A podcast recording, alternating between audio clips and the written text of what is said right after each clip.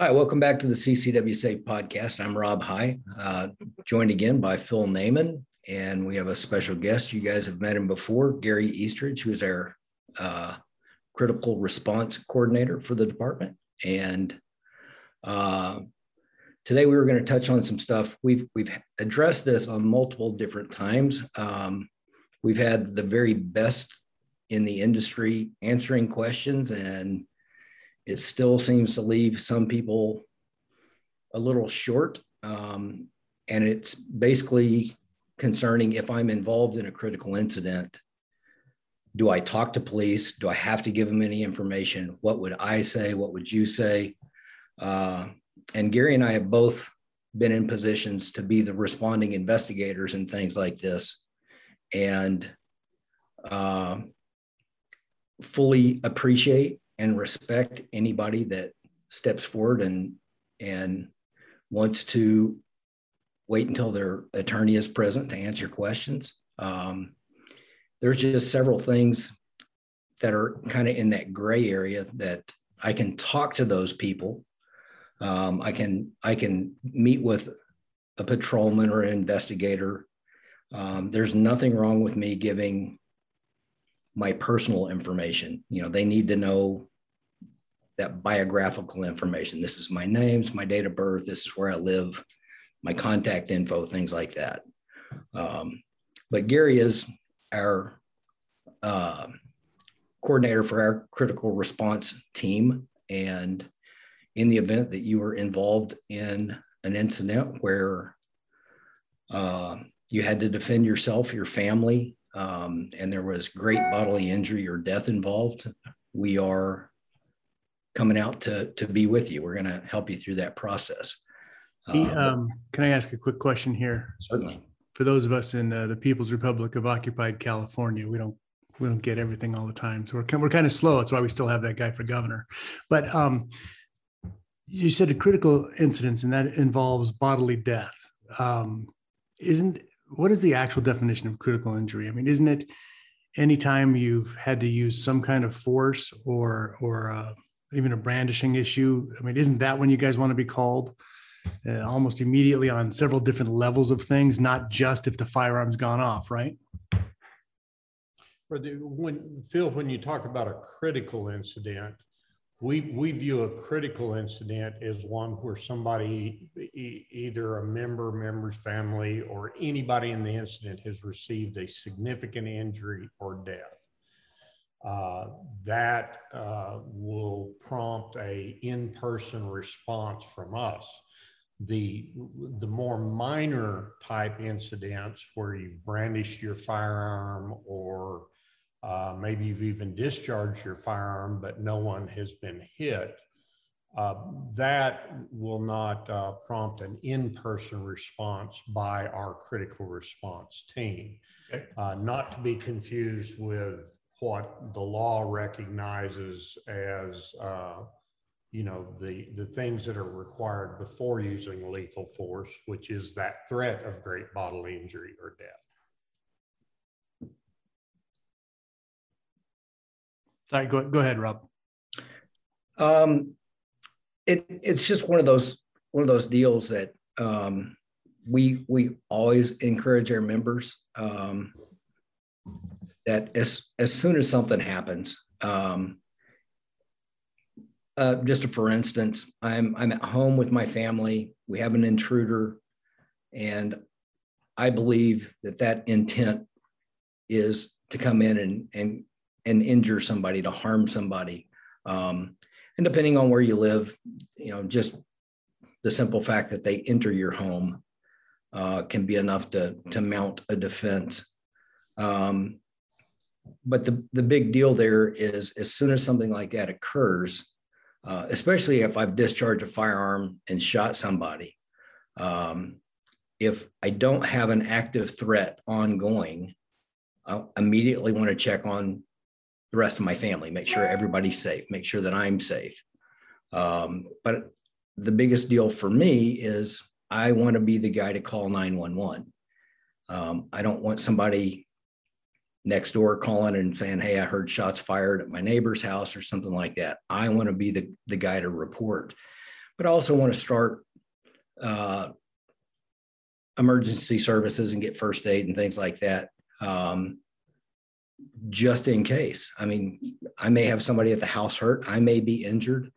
Um, it may be uh, a, a non-lethal shot that I fired, uh, but I want to get I want to get those those medical services started as soon as I get the police on the way as well. and, and, and to follow up on that a little further, Phil, uh, in our experience in law enforcement, the first person that calls 911 is viewed as the victim until the evidence shows otherwise. And one of the issues we have had with members is they they perceive a threat that warrants them to draw their firearm. That threat dissipates, but that person goes and calls 911. The member thinks, well, all is good, so they don't call 911. So now it's the the the attacker could be viewed as the victim since they're calling 911 to report, and our member is now viewed as a suspect until there is some evidence that would uh, lead the investigators to believe otherwise. So it's important that you establish early on that you are a victim. Well, and and I would also fill in there, Gary, that uh, a 911 call 911 call is something that me as an investigator, that's one of the first things I look at. I want to I want to hear the tone of what's going on. I want to hear what's said um, because that story can change. Um, and that's why I want to keep that information to an absolute minimum. Um, and that can be uh, this happened in my home or whatever the incident is. Yeah. Rob, give us give us an example of yeah, a situation. Okay, boom, this happens. Yeah. You grab your phone, go. And and nine one one. How can? What's your emergency? Absolutely. Um, my name's Rob High. I live at this address. Um, we had an intruder into our home. I I was fearing for my life. I uh, I utilized my my gun. I defended my home. Uh, the guy shot. I need emergency medical services. Um, is anyone is anyone hit? Uh, yeah, I, I was a victim. I was only defending myself. I didn't. have, have you been hit?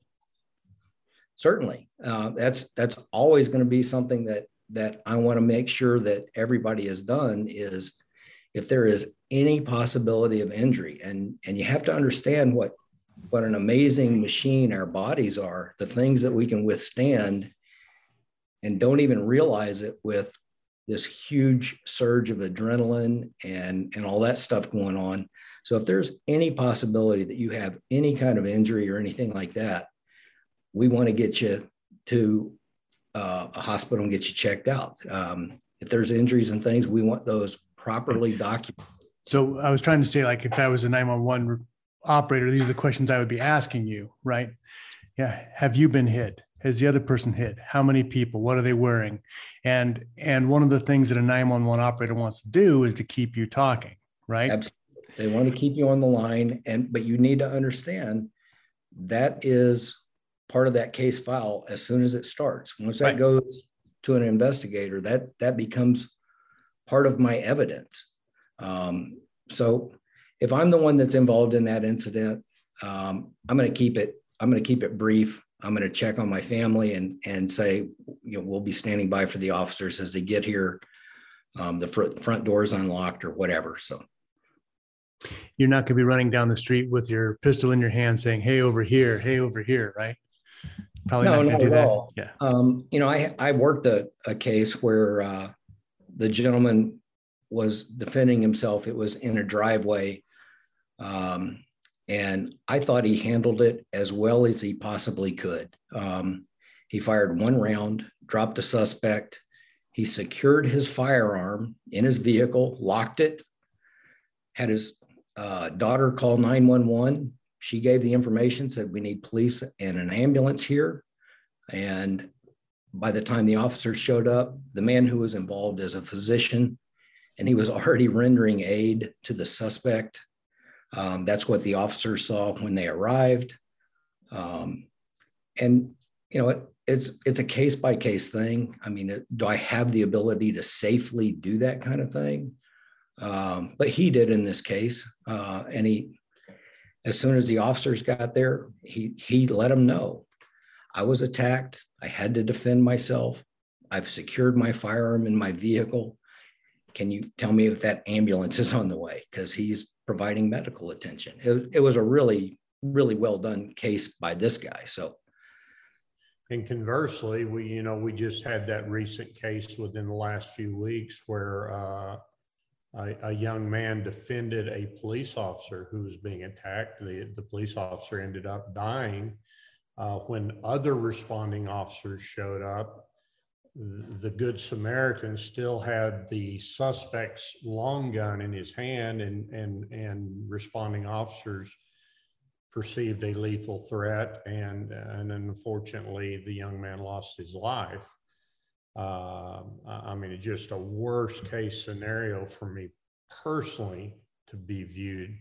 So, like Phil was talking about, you don't want to be running down the street with with a gun in your hand. You don't want to have a gun in your hand. Sometimes uh, you don't even realize it.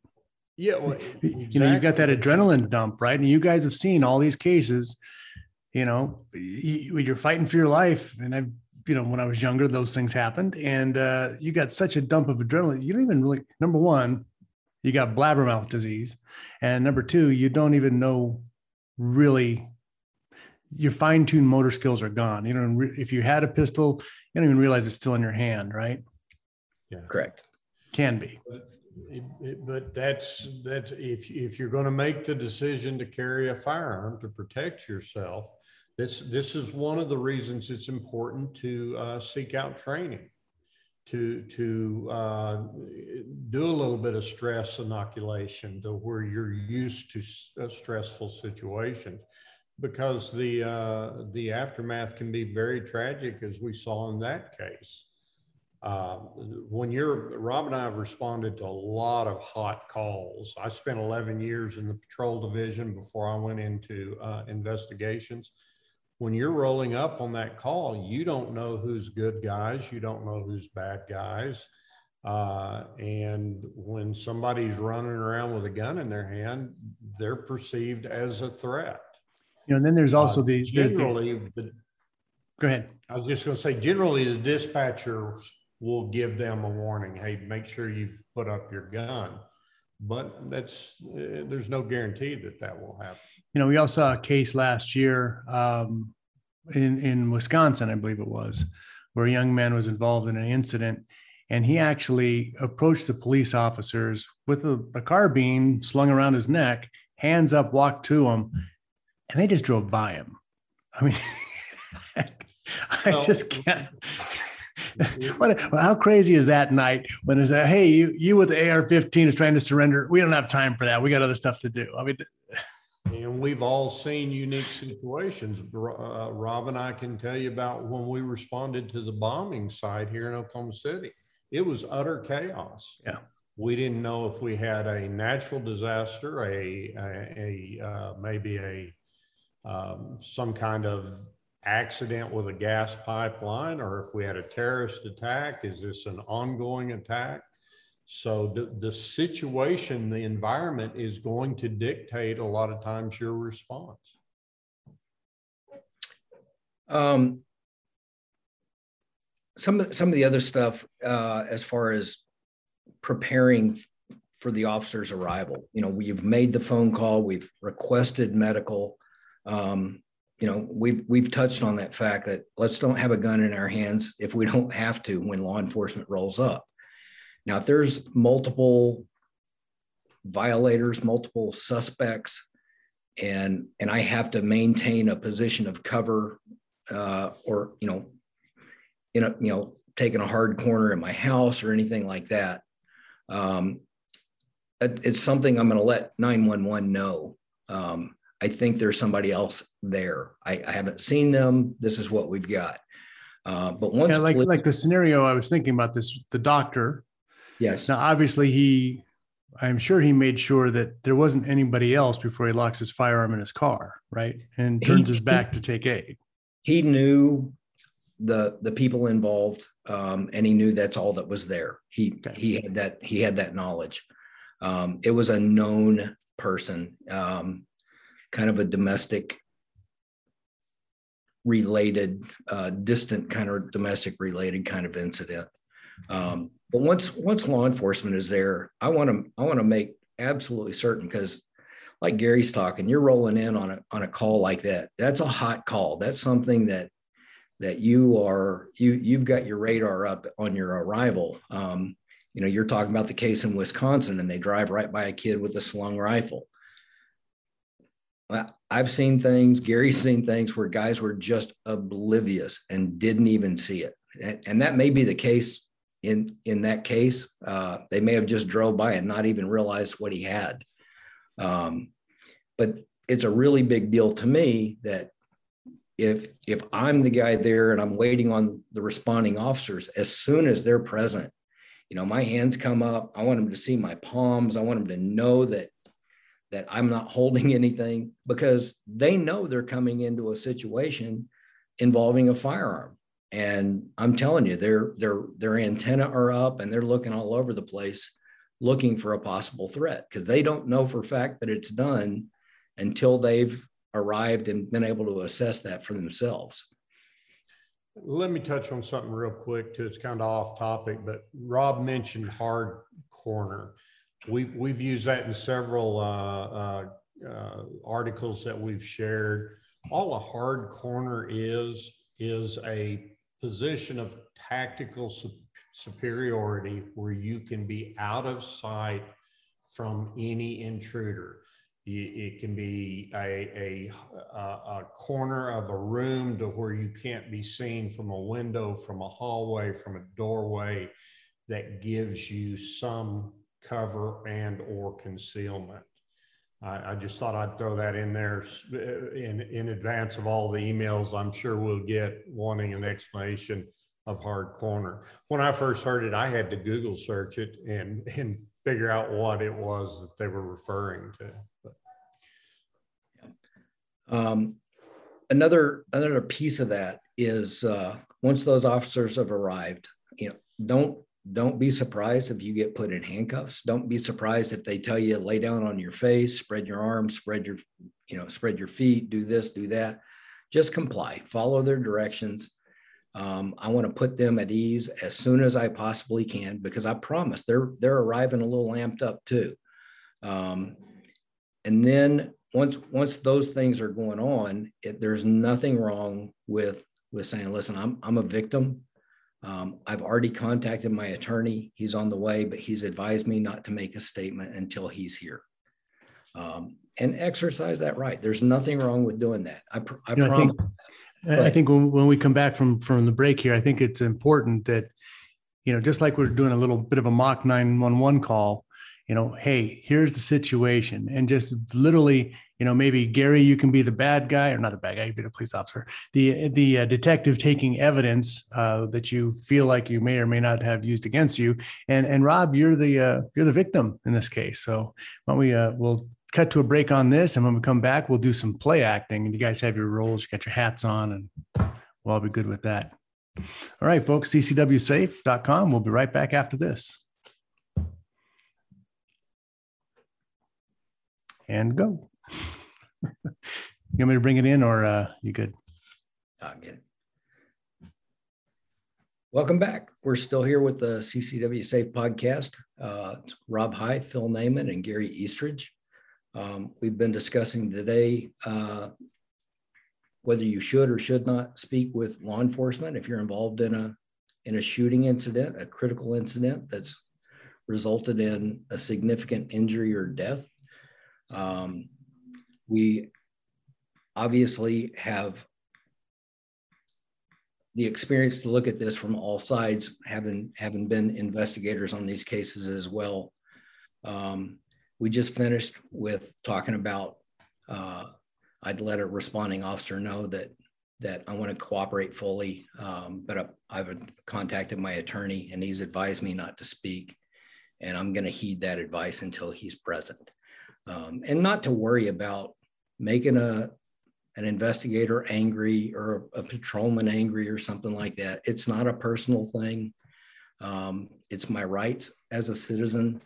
Um, but I have to understand that it could result in in my being handcuffed or put in the back seat of a patrol car. But that's not a, a punitive thing. I mean, if an officer is involved well, it, in that look that is that is a punitive thing okay because those of us who are ccw carriers you know you look at the charts of how many crimes do ccw carriers commit versus even police officers and they're even lower than that so these are not people who are used to riding in the back seat of a police car. They may have been on ride-alongs in the front seat, but they've certainly never seen the back seat of a police car. So that is a traumatic effect. Um, just a, personal feeling of of I didn't do anything wrong, or betrayal or something like that. I mean, it can be a traumatic effect for somebody who has always been on the right side of the law and in this situation responded correctly, defended their life. They've got an adrenaline dump, and now they're seeing the police officers crushing them as a as a criminal, something they despise, and putting them in the backseat of the car. I think that is a a real mental uh, doggy downer, if you will, on that, and that could just crush somebody emotionally as they're getting in there. Well, I, th- I, think what Rob's referring to is what the officer is doing is not being done with the intent to penalize right. or criminalize your behavior. It's a it's a procedure of gaining control until you can get the information. You mentioned concealed carriers. What if both are concealed carriers? One's may be a good guy just because he's a concealed carrier, and one may be a bad guy and still be a concealed carrier. So those responding officers are. I'm only on the good guy's side, not on the bad guy's side. everybody, you know, generally feels that they are in the right. But what Rob is saying is this is being done as a procedure in an effort to gain control of a very uh, active and possibly threatening situation, not as a determination. You may well feel like they're treating right. me like a criminal, but you have to be patient enough to understand that once there's some semblance of order established, uh, uh, things will will change. And and that's also it's just like uh, Rob was mentioning what to say. There are some i've heard some instructors tell their their students you tell the cops i'm not saying anything until my attorney's here. Yeah that's well, going to get you in the backseat of a car with with malice. I'm sorry i talked over you no, I talked over you first. I said that's going to get you in the back seat of the car with malice. Exactly. You want you want to set the stage that I am a law-abiding citizen, and I am I was put into this position. So the way Rob couched that is, hey, I'm either I've already called my attorney. Or- well, let's let's let's do that right now. Okay. So Gary, you're the police officer. You just rolled up on the scene. I'll set the stage here. There's been a firearm discharge. There's a a, uh, a bad guy who is. Um, TUBB in the uh, in the front yard of, of a home. There's broken glass on the on the side of the house. And uh, Rob High is is at the doorstep uh, with his pistol in his hand and uh, wearing his pair of boxers and his uh, t-shirt because it's two o'clock in the morning. And um, you're the police officer rolling up on this case. So yeah. let let's go. Uh, and as a as a first responder, what I the way I'm going to probably approach it is I don't know who's good, who's bad. I'm gonna say, tell me what happened. What what happened here tonight? And it's simple enough. Um, I was a victim. I had to defend myself. I was in fear for my life. I was in fear for my family's life. Um, I, I used my firearm um, and I didn't have any other choice. Now, I've already contacted my attorney. I'm really, really shaken up right now. I've been involved in a very traumatic event and I want to cooperate with you fully, but I want to make certain that I'm I'm saying the things I need to say without getting myself in trouble. My my attorney has already been contacted. he's advised me not to make a statement until he's present. And I choose to, to do that. I'm going to wait until my attorney is here, but I want to fully cooperate when I can. And at that point, me as a uh, as a first responder, and when I say first responder, I'm di- differentiating between the first responder and an investigative team that may respond in 20, 30 minutes, maybe an hour later. Uh, I'm probably going to tell Rob, okay, have a seat in the back of my patrol car. The detectives will be here in a minute. I'll let them know what you've told me. Uh, and then from there, it's probably going to determine whether you are, uh, you know, what the evidence says. If if I verify that's Rob's address and he's sitting there in boxer shorts and there's a guy with a mask and rubber gloves on, I'm probably not going to arrest Rob. I'm going to say, okay, uh, as an investigator, I'm going to say, have your attorney call me. We need to set down sooner the better uh, here's my card, have them call me. If the evidence is not quite that compelling, I may say, well, Rob, uh, I'm going to have to take you to jail until we can get this situation sorted out. If there's probable cause for me to believe that Rob has committed a crime, which just means a little bit more probable than not, I, I, I may take Rob into custody. Now, Rob, so you're sitting in the back of this police car. Your neighbors are out. You know, first you were just sitting in there, but then Gary comes back and says, "You know, I, am gonna need to take you into the station and uh, and let these guys settle this out because I'm not sure what's going on here." He's probably going to handcuff you at that point, right? As you're riding into the station in the back seat of this car. Now you've told him that you don't want you want to wait for your attorney but now all of a sudden you're handcuffed in the back of this car. Um, how many times in your polit- in your professional police thing, once somebody had handcuffs on, even though they said they wanted an attorney, did they just start talking anyway? Because if if you're not asking them questions and they just start volunteering stuff, they can't go back and say, "Oh, but I said I didn't want to talk to my attorney," right? So explain that if you would. Absolutely. Considered a voluntary statement at that point yeah it, it it is voluntary um, you haven't asked the leading questions you've not tried to develop that information yourself and i just i it, i always referred to it in a report as an excited utterance. You know the suspect sitting in the back seat he's he's already advised me that he wants to have his attorney present before he answers questions. And then he began making an excited utterance and these were the things i heard um, and those are 100% admissible in court.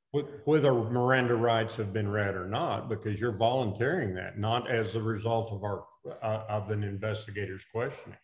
Right. Exactly. So I want people to understand that just because you said you want your attorney, you can still shoot yourself in the foot because you're trying to explain your way out of a, a night in jail, uh, which you know, and and it's just that if a police officer is involved in a use of deadly force, my understanding, at least in some departments, maybe it's nationally, that there's like a 48 hour window before they can be um, internal affairs or whoever's going to do the investigation can go in and and ask them these questions.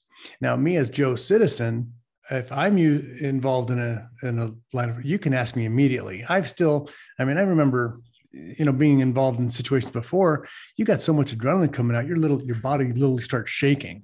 And and uh, you know all kinds of emotions happen. And this is not the time to be thinking about what exactly happened. You know you say the guy in a blue shirt ends up being a red shirt. Who, who knows? It's just things that that you say because you're at a physical and emotional disadvantage can come back and be used in a case against you.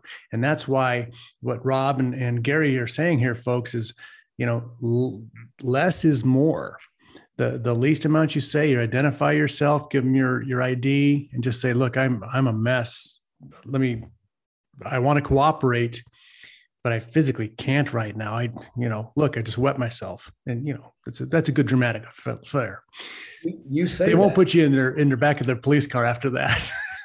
you you say that um, there are there are so many different reactions that we've seen, um, even with officer involved shootings. Um, Absolutely. you come up and and emotionally it just runs the entire gambit. Um, you can come up and a guy is just broke down sobbing. Right. Um, never never really dreamed he would be in that position. Or you could have a guy over in a corner throwing up. That's a natural response. Taking a person's life is not a normal thing. Right. Um, and you have no earthly idea how you're going to respond to it. And all the way on the other extreme is I could be involved in a shooting, and all of a sudden my district partner is Gary, and he rolls up, and and he asked me, "You know, are you okay?" And I'm I'm like celebrating, um, because I just survived a lethal event. I I just survived, and I am excited and happy. Um, every one of those emotions is, is you know it just runs from one extreme to the other, and they're all proper. So I have to understand how to how to manage that and how to maintain that. As an investigator. Um, yeah. Yeah. Uh, as an officer involved in that shooting, I have to learn how to manage that. Now you Um, said but when we we, were talking about the show coming up here, you, you said that there's one reaction that always puts you on your heels when you roll up. rehearsed. Yeah, you give me some kind of kind of robotic, rehearsed, scripted. Um, it, it, I'm telling you, automatically right now, my radar is going off, and I'm I'm starting to dig. Yeah. Um, I want to know what the relationship was between you and this person, and that kind of thing. Um, you know, we we had talked about other things that you can say that might be important. Um, Gary can tell you. Um, once I lose a scene, once the scene is broke down and gone, I can't go back and fix it. I can't go back and recreate it. It's the same way with with evidence. It's the same way with witnesses. So if Gary and I are involved in a shooting and something happens uh, and the responding officers come over and I know that you were over across the street and you watched the whole thing, I'm pointing you out you know, hey, that guy over there, he was here the whole time. He saw what happened. You need to talk to him. You need to find out who he is.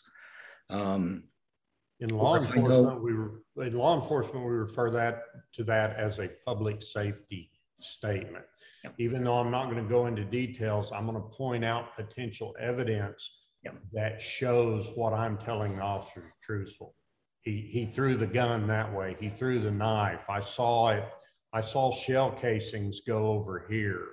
Uh, there was two or three people standing on that corner. One of them was a female wearing whatever you Yep. know you give the thing give things that the officers can then use to verify your story You know, one of the things I did some ride-alongs in the uh, wonderful city of San Bernardino, and the one one of the, my biggest takeaway is that all night long, officers are lied to to their face, up and down. Everybody talking to them is lying to them. You guys' heads are shaking. I, that was a shocker to me because I don't deal in the world of liars, but well, we all do. But I mean, it just every single day it just blew me away. And so, you know, you could be telling the officer, "Look, I'm telling you the truth," and he's heard that 67 times that night you know, and 66 of them were lies. So um, it's, it's important that you do point out the facts. This is this happened here, this happened there. You know, we got a little over a minute left. Uh, uh, Rob or Gary, you guys want to wrap this up for us? uh, I'd, I'd like to point one one thing really quick. Um, if if you are involved in something like this, um, shut down your social media stuff. Lock that stuff down. Um, don't make stupid posts about it. Don't don't try to be John Wayne about it. Just stay away from that crap. Um, Shut it off. Shut it down. Um, don't discuss details with anybody. Get with your attorney and ask him who should I if I need to talk to somebody, who should I who should I talk to?